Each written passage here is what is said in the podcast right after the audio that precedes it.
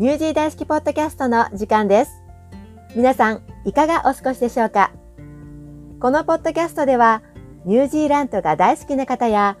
ニュージーランドにご縁がある方など、毎回素敵なゲストをお呼びして、これまでのご活躍や歴史を紐解きながら、その方の魅力や人となりをご紹介していきます。また、ニュージーランドニュースやイベントの紹介、視聴者プレゼントのコーナーもご用意しておりますので、どうか最後までお付き合いください。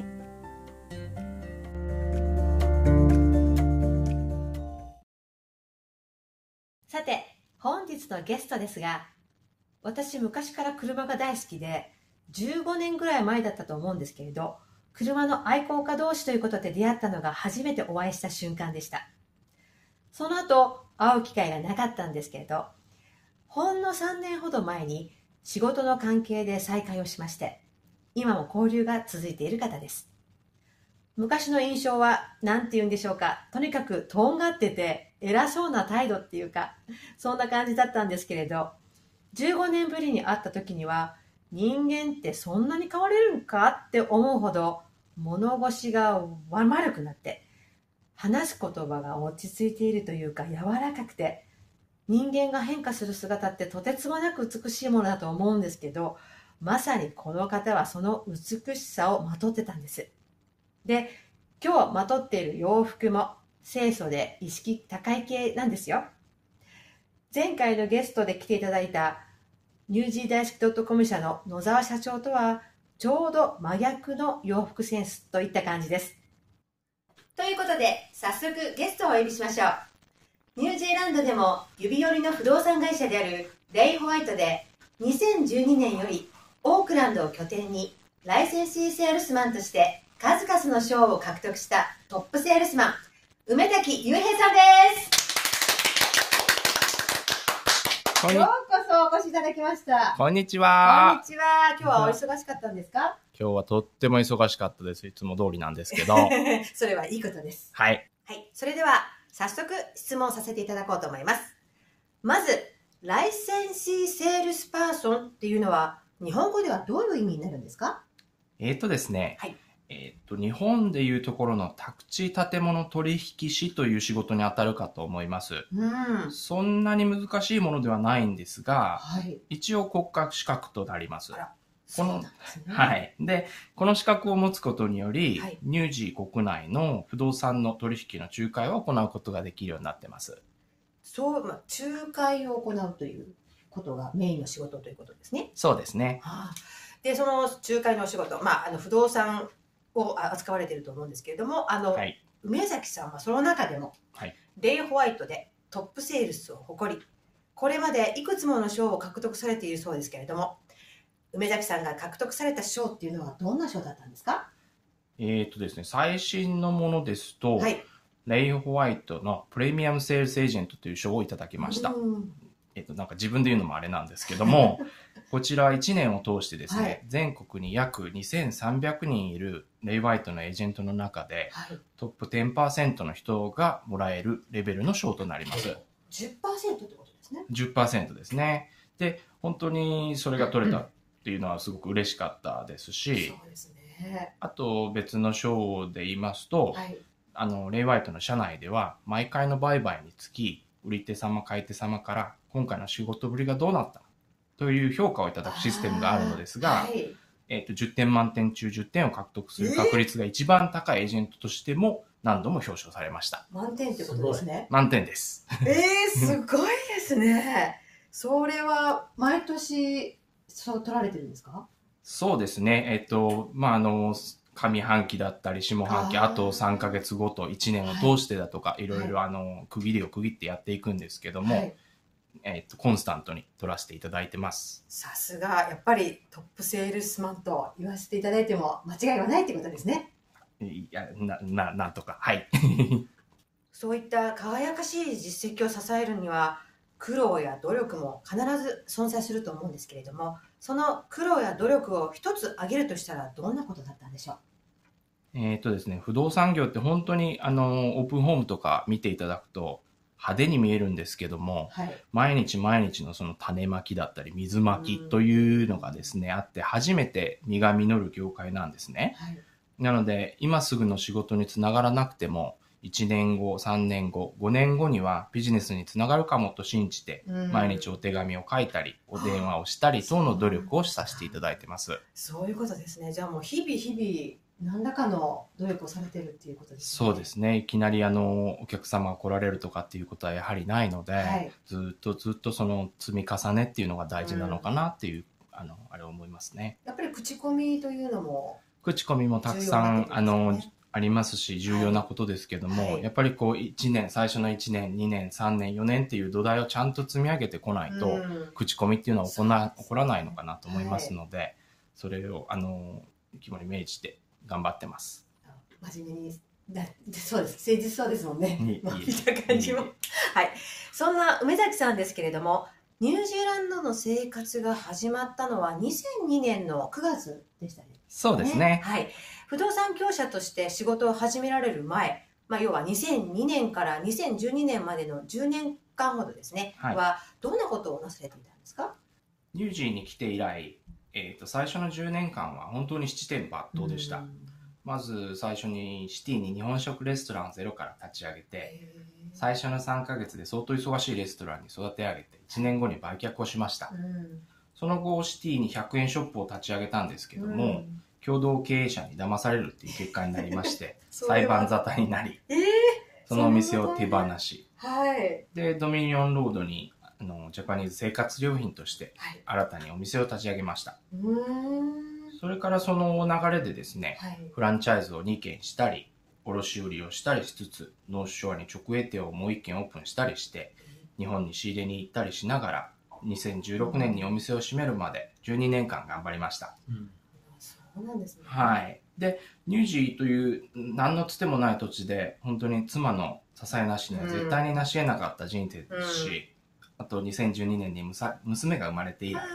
より頑張らなきゃというエンジンがかかった気がします。確かに私もあのドミニオンロードでしたっけ、はい、の ひゃくえん均一のお店、そうですね、はい、行ったことあります。あ、本当です。ありがとうございます。はい、まあ、でもね、そう最後の方に印象的だったのが家族の支えが大きかったと、じゅうねんかんを支えてくれたのはそうですねというふうにおっしゃっていただいたんですけれども、まあ、あの私もここ数年ではあるんですけれども梅崎さんとは結構交流があるんですけれど、梅崎さんってね と, とにかく家族愛が強いんですよ。将来の本当ですよ。将来の希望はっていう、ね、質問にもですね、いつまでも妻とえーと、娘さんに嫌われないことって答えてるくらいだから、はい、間違いはないと思います。怖いです。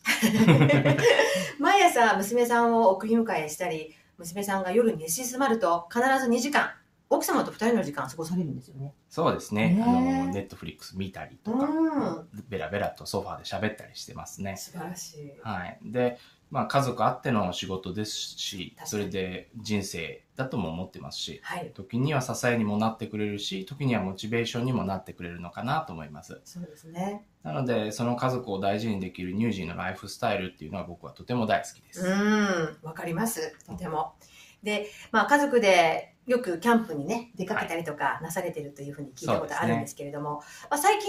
旅先でニュージーランドの良さを実感した、さらにね、はい、あの出来事に遭遇されたっていうことなんですけど、ちょっと聞かせていただいていいですか？あ、わかりました。えっとですね、まあ、キャンプに行った時の話ではないんですけども、うん、あのラグランっていうところがあの、はい、オークランドからちょっと南の方にあるんですけども、はい、そこにドライブに行った時の話なんですが、はい、小雨が降っててですね、道路が少し濡れてたんですね。うん、で、車好きなので、調子よく飛ばしてたらコーナーで滑っちゃいまして車が輪立ちにはまっちゃって出られなくなっちゃったんです。えー、で エーエー を呼んだんですけども、はい、もちろんあのど田舎なのであのよんじゅうごふんかかりますと言われましてで車の中で一人いるのもちょっと寂しいので、はい、外でぼーっと立ってました。うん、そしたら、えーとまあ、田舎なので普通にごふんにいちだいぐらいのペースですかねしか車が通らない場所だったんですけども、うん、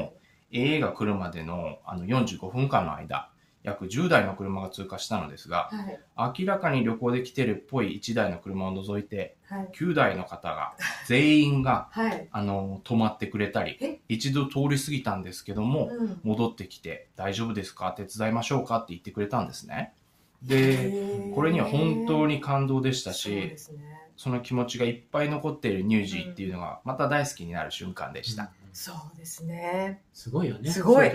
本当にニュージーランドって、うん、まあ、日本もいい国ではあるんですけれども、うん、さらにとてもこうに人間が優しいというか温かいというか、そうですね、あの素朴というか豊かというか、うん、そんなことは私もじ 実感、実感はあるんですけれども、うん、まあ、旅先でもそういった、ね、あの経験をされているということで、そうですね、そんな人々の優しさがいっぱいあふれるニュージーランドで、これからも不動産業者として活躍され続けることになると思うんですけれども、はい、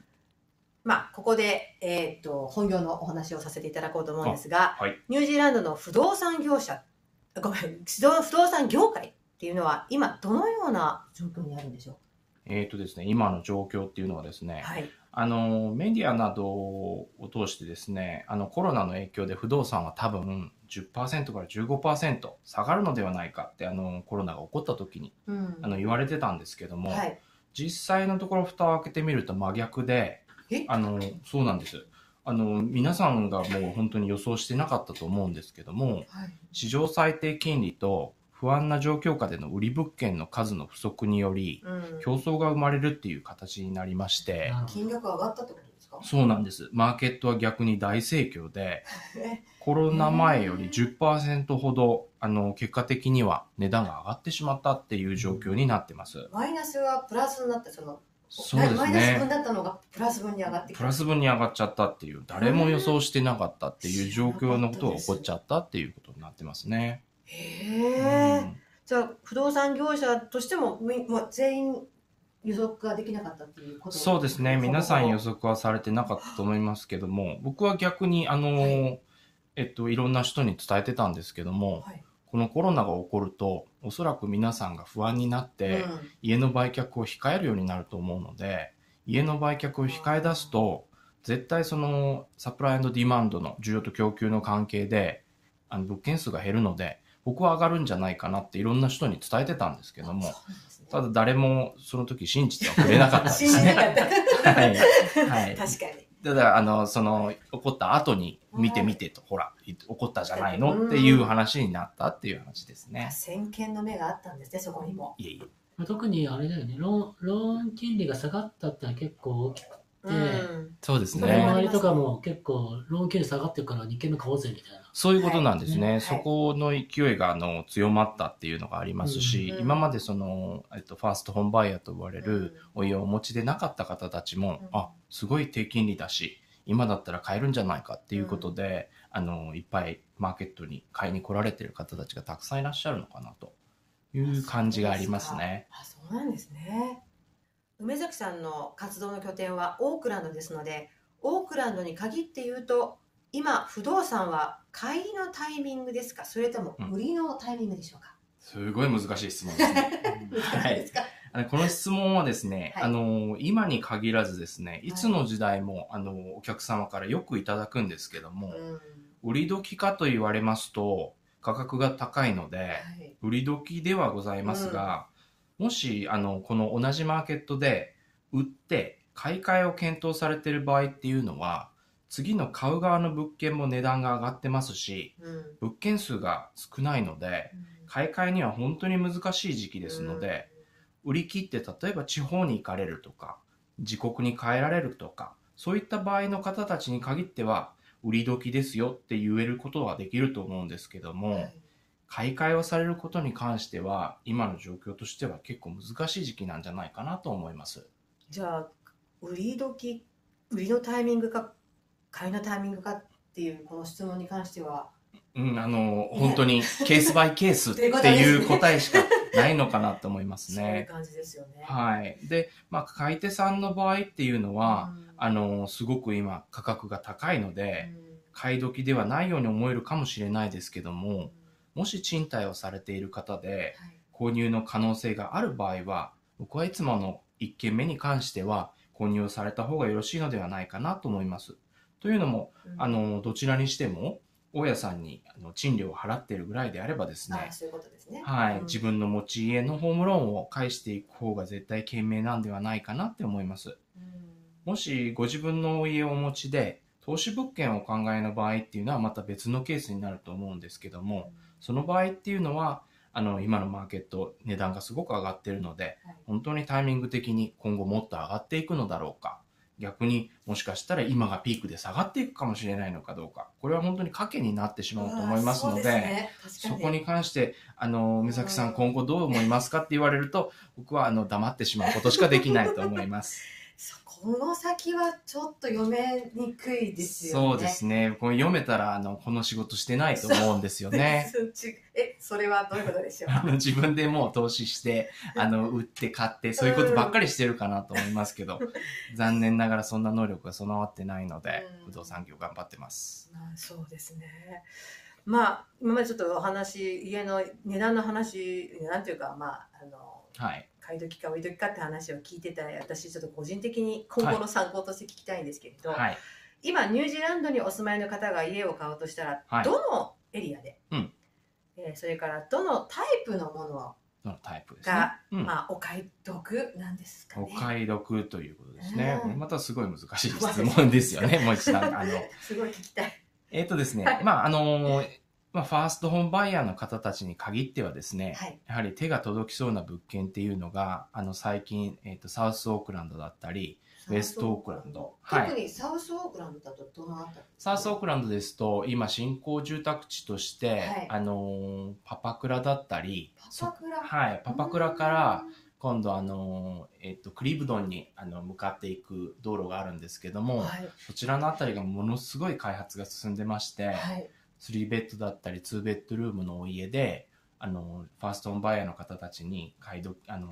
お買い求めやすいそのろくじゅうまんドルとかろくじゅうごまんドルっていう価格でですね、あの売りに出している物件がたくさん出てます、はい、でそのろくじゅうごまんドル以下で新築の場合っていうのは、あのファーストホームバイヤーグラントって言いまして、はい、国から補助を得られたりもしますので、うん、はい、ますますそのファイあのファーストホームバイヤーたちのあのファーストバイヤーの方たちっていうか、ファーストバイヤーの方たちにとって手が届きやすいんではないかなと思いますね。うーん、あとウエストもっていうことで。そうですね、ウエストもあの同じように、はい、えー、とヘンダーソンの方だったりとか、まあ、もうちょっとその奥のスワンソンだったりとか、はい、あのいろいろな方面で同じようにその新興住宅地があの開発されてきてますので、はい、そのあたりっていうのがやっぱりまず第一歩を踏み出すっていう意味で言えばですね、ベストなのではないでしょうか。で、まあ、それもあるんですけども、はい、あとあのサウスとあのウエストに関してはですね、はい、あのおすすめさせていただいている別の理由っていうのがあるんですけども、はい、やはりあのサウスとウエストに関しては、うん、今でもあの鉄道が通ってます、うん、はい、でその鉄道っていうのは将来的にだんだんあの便数も増えてくると思いますし、はい、ますますその電車に乗る方たちっていうのは増えていくと思います、うん、なので今後そのえー、と鉄道 の, その沿線といいますかですね、うん、そういう部分っていうのはやっぱり将来的に、うん、あのどんどん便利になっていけば、はい、開発も進んでいくでしょうし、はい、値段は上がっていくっていうのは予想できるんじゃないかなと思います。まあ、すごくなんかためになるというか、今後の指標になるえとお話を聞けてとても嬉しいです。個人的にも嬉しい。本当ですか、まあ、お客様は確保しました今いやまだまだ頑張って働きます、はい、では、まあ、あの時間も時間になってきてささ と, とても残念なんですけれども、はい、最後に、はい、梅崎さんから、はい、リスナーの皆さんにお伝えしたいことがあれば、うん、どんどんお話ししてみてください。はい、えっとまあ、今年なんですけども、コロナという目に見えないものにいちねんを奪われてしまうっていう年になってしまいましたが、はい、あのアメリカやヨーロッパなどと比べると、うん、ニュージーは早い時点でコロナを抑制できている有数、はい、あの結構あの稀な国の中の一つなので、はい、悲観的になりがちではあるんですけども、うん、もっとひどい国に比べればという気持ちも持ちつつ、うん、ポジティブにあのみんなでにせんにじゅういちねんを迎えていければなと思います。あら、とっても素晴らしい。素晴らしい、ね、締め、締められてしまいましたけど自分の宣伝するのかなと思って私もあれと思って、世界人類のために、あ、はい、素晴らしい。あ、本当ですか。え、だから エスエヌエス とかね、YouTube とかやっておられるから、それは言わない。いやいやいやいや言わない。それは言わないです。言わないでいいかなと思って。はい。で YouTube 見ましたよ。あ、本当ですか。いや、いいですよ、そっちは全然。宣伝する。そうなんですか。宣伝する必要ないです。え、以上ですか。はい。え、ありがとうございます。神様。さすがです。やっぱりあの誠実な方だなということで、いいね、あの最初にも申し上げたんですけれども、はい、あのこれからもご活躍を期待をしておりますので。本当ですか。ありがとうございます。はい、よろしくお願いします。ということでよろしくお願いします。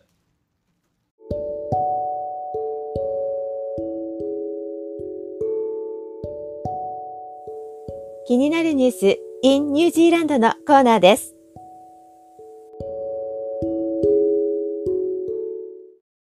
じゅうにがつようかのニュースです。酔った父親の隣できゅうさいの子供が運転。南島のオタゴ地方モスギエルできゅうさいの子供が酒に酔った父親を乗せて車の運転をしているところを警察により発見されました。警察のスポークスマンによると、ごごしちじさんじゅっぷんごろ、さんじゅうにさいの酔った父親の隣で小さな子供が車を運転。その理由を確認したところ、その父親はきゅうさいの息子にさらにアルコールを買うよう求め、息子に運転をさせたということでした。酔っていたから自分は運転しないというところまでは正しい判断だったのですが、それがどうして無免許の、しかもきゅうさいの我が子に運転をさせるという発想になるのか、ちょっと信じられないニュースでした。確かに。うーん、あ、これ僕、ちょっとコメント、コメントしづらいんだけど、これ、このアルコール飲んだら車運転しちゃいけないっていうのは、まあ基本的に、えっと、どの国でも同じですよね。うん、はいはい、特に日本とかは一滴も飲んじゃいけないし、うん、えー、確かアルコールを提供したお店とか、勧めた友達なんかも同様の罪に問われると思いました。はい、確か日本はね。はい、うん、まあ、ニュージーランドは少々は大丈夫なっていうあれなんですよね。あ、そうみたいですの。だからこの、だからだと思うんですけど、この少々というところで、まあ自分の基準、自分基準ですよね。お酒の分量を法基準ではなくて自分基準にする人が多いようで、よく金曜日とか土曜日となれば、オークランドの街中から郊外へ抜ける道路で、よく検問やってますよね。うんうん、私も一回検問経験したことあるんですけれども、小さな機械を口元に持ってこられて、まあ、いちからじゅうまで数えてくださいって言われるんですよね。で、うん、T ディレクターは検問も経験あります？うん、何回かあって、はい、いちからじゅうって言われたこともあったけど、はい、じゅうからいちって言えっていうか難しい、日本語でもちょっと難しいじゃんみたいな感じだったんだけどあとは住所言えとか、まあ、何か言えばいいんですよね。何か少し話せば OK みたいな。ですよね。うん、まああのまあ、間もなくにせんにじゅうねんも終わりを告げようとしています。この時期はニュージーランドも日本もまあ同じくパーティーや飲み会の機会がどうしても増えます。健やかな新年を迎えるためにも皆さん、飲んだら飲むなを徹底して楽しく幸せな年末年始をお過ごしください。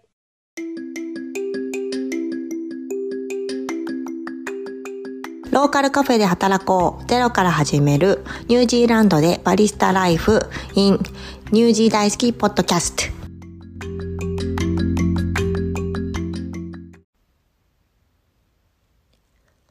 それでは質問を読み上げていきます。私もバリスタです。ケリケリという田舎の小さなカフェで働いています。コラムはそんな私にも有益な情報が多くて嬉しいです。私がよくお客様から受ける質問は、コーヒーのレシピが決まっているなら誰が作っても同じ味になると思うんだけど、バリスタによって味が違うの？です。正直失礼な質問ですが、回答に自信持って言えなくて、何かいい回答はありますか？これはとっても面白い質問ですね。私ならバリスタによって味が違うとはっきり答えてしまいます。わかりやすい具体例を挙げると、そうですね、オムライスのレシピ、皆さんの知ってると思うんですけど、シェフが作るオムライスと自分が作るオムライスって味違ってきますよね。例えば、あの、卵、オム、オムライスの上に乗ってる卵、ふわふわで、えー、ナイフを入れたら真ん中が割れて中のなんていうんですか、トロトロの卵が飛び出すオムライス卵で、私は作れないんですけど、それってそのレシピですとか工程を分かっていても、実際に知識とかあの技術が伴ってないと、あの同じようには作れないですよね、レシピが知ってても。まあ、そういったことからコーヒーにも同じことが当てはまってくると思います。実際のコーヒーの作り方で具体的に説明していくと、まずはコーヒー豆を細かく砕く、豆をひくっていう作業ですね。まあ、機械を使うんですけど、その調整もバリスタによって異なってきます。この機械の調整によってひかれた豆の違いによって味にまず違いができてきます。あとはその次の作業で、えー、ひいたコーヒー豆を上からギュッと単波というもので手で押す作業があるんですけど、その強弱によっても最終的なコーヒーの味に違いが出てきます。さらにミルクを使うコーヒーのレシピ、例えばカプチーノとかフラットホワイトとかラテとかだと、なおさらですね、バリスタによって味の違いが出てきます。カフェによってミルクのスチームする温度はこのくらいからこのくらいまでとレシピが決まっているところが多いです。バリスタによっては温度計をスチーミング中にチェックしてミルクをスチームする人もいますけど、大体のバリスタはスチーミングの音を聞いて、あとは手で触って温度をチェックして、あとは見た目、目で見て判断するのが一般的です。耳で聞いて、手で触って、目で見てということで、もうこれはもう完全に経験によって培われるものなので、結果的に味というのも異なってきます。温度もそうですけど、あとはあのコーヒーの一番上にフォームっていうふわふわしている部分の調整っていうのもバリスタによってきめ細かさだったり違いというのが出てきます。ミルクのスチーミングが終わって、最後にカップにミルクを注ぐ作業。この注ぎ方によって味が全く違ってきます。私の働いているカフェでは、実はボタンをピッと押すと全自動でミルクをスチーミングして、ミルクを注ぐジャグの中に入れてくれる機械というものがあります。というのも、忙しい時間だと全部のミルクを手作業でスチーミングすると注文に全く追っつかないからです。この機械は例えばあのラージカップっていうボタンを押すと、一定の温度で一定のフォームの量で一定の量のスチームされたミルクが提供されます。仮にこのミルク、同じ条件のミルクをあのふたりのバリスタがカップに注いでも味に違いというのは出てきます。まとめると、えー、豆の引き目の調整の仕方、タンピングの仕方、あとはミルクのスチーミングの仕方、そしてミルクのカップへの注ぎ方、こういったところにバリスタの知識と経験によって差異っていうのが出てくるので、最終的によって同じレシピを使っていてもバリスタによって味というのが異なってきます。今回の回答が質問者さんの参考になれば嬉しいですし、コーヒーは作らなくて飲む側の皆さんにも、あ、こういったまあ理由があってバリスタによって味の違いって出てくるんだなっていう参考になればとても嬉しいです。では以上、マイキーのコーヒーコラム質問コーナーでした。コーヒーやバリスタの日常生活について、ニュージー大好きのコーヒーコラム、あとはマイキーのブログ、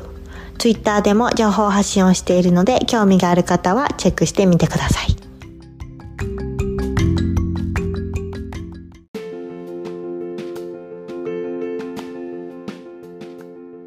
大橋巨泉でおなじみの オーケー ギフトショップニュージーランド店では、海外発送サービスを再開いたしました。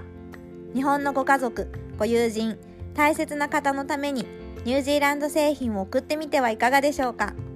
ニュージーランドワインもたくさん取り揃えております。オークランド、クイーンズタウンにありますので、お気軽にお立ち寄りください。大橋巨泉の OK ギフトショップニュージーランド。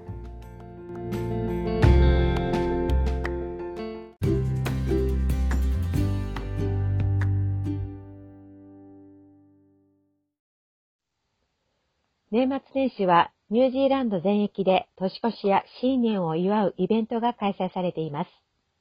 代表的なものを少しだけご案内させていただきます。じゅうにがつさんじゅういちにち、クイーンズタウンのアンスローパークにてニューイヤーイブクイーンズタウンが開催されます。露店が立ち並び、打ち上げ花火も見られます。同じくじゅうにがつさんじゅういちにちにウェリントンでもワイレポラグーンにて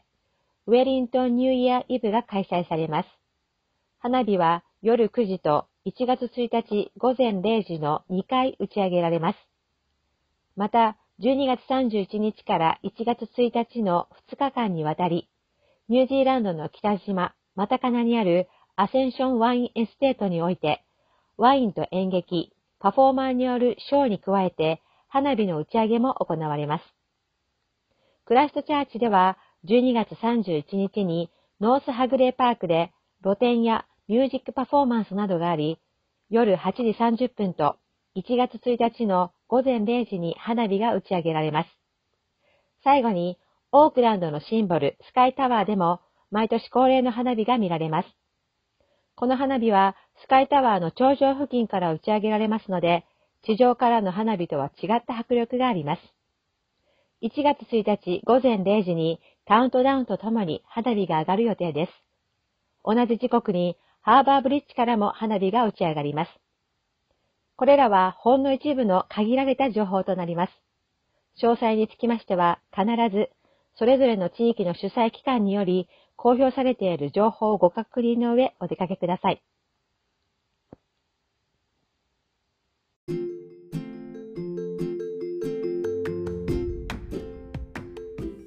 プレゼントコーナーです。ニュージー大好きポッドキャストだいいっかいめのプレゼントコーナーにて、OK ギフトショップ様よりリスナーの皆様へのプレゼントをご提供いただきましたが、応募多数のため多くの方が抽選から漏れてしまわれました。この状況を OK ギフトショップ様にお伝えしましたところ、新たににはこ、キウイフルーツチョコレートをご提供いただくことになりました。今回はこのキウイフルーツチョコレートをリスナーの皆様にプレゼントいたします。応募方法はツイッターでニュージー大好きポッドキャストをフォローしていただき、ダイレクトメールに今回の番組のご感想とチョコレート希望とご明記いただきお送りください。応募多数の場合は抽選とさせていただきます。当選者の方にはダイレクトメールで受け取り方法などのご案内をさせていただきます。また、商品の発送はニュージーランド国内に限らせていただきます。国外からのお申し込みの場合は、ニュージーランド国内のお届け先をご指定ください。皆様からのご応募、心よりお待ちしております。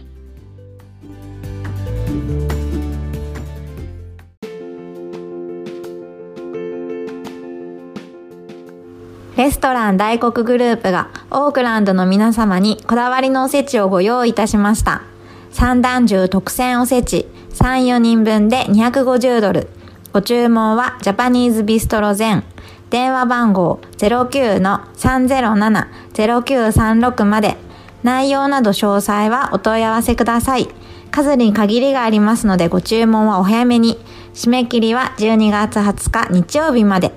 レストラン大国グループ。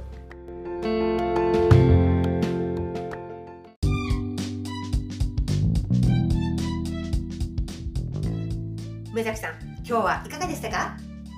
えっとですね、今日はあの、はい、仕事柄あの質問をお客様としたりされたりの関係が多くて、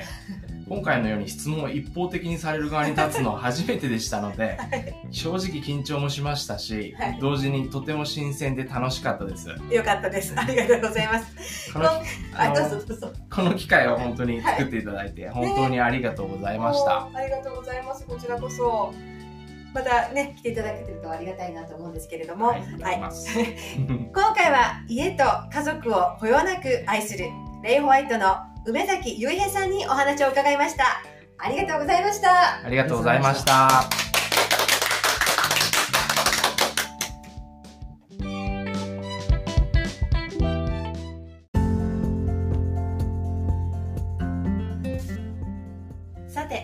次回のゲストは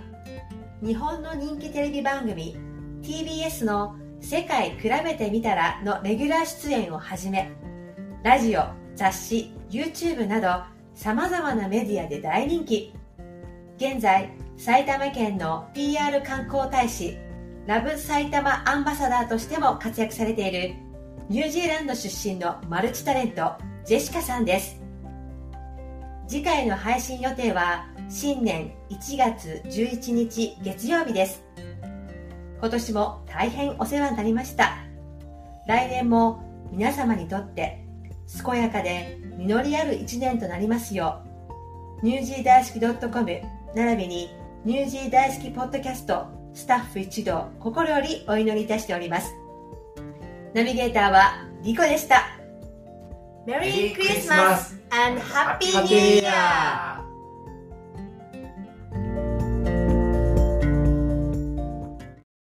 ニュージー大好きポッドキャストはニュージー大好き .com の提供でお送りしています。ゲストへの質問やこの番組へのご意見、ご感想などはツイッターのダイレクトメールで受け付けております。ぜひツイッターをフォローしていただき、どんどんご活用ください。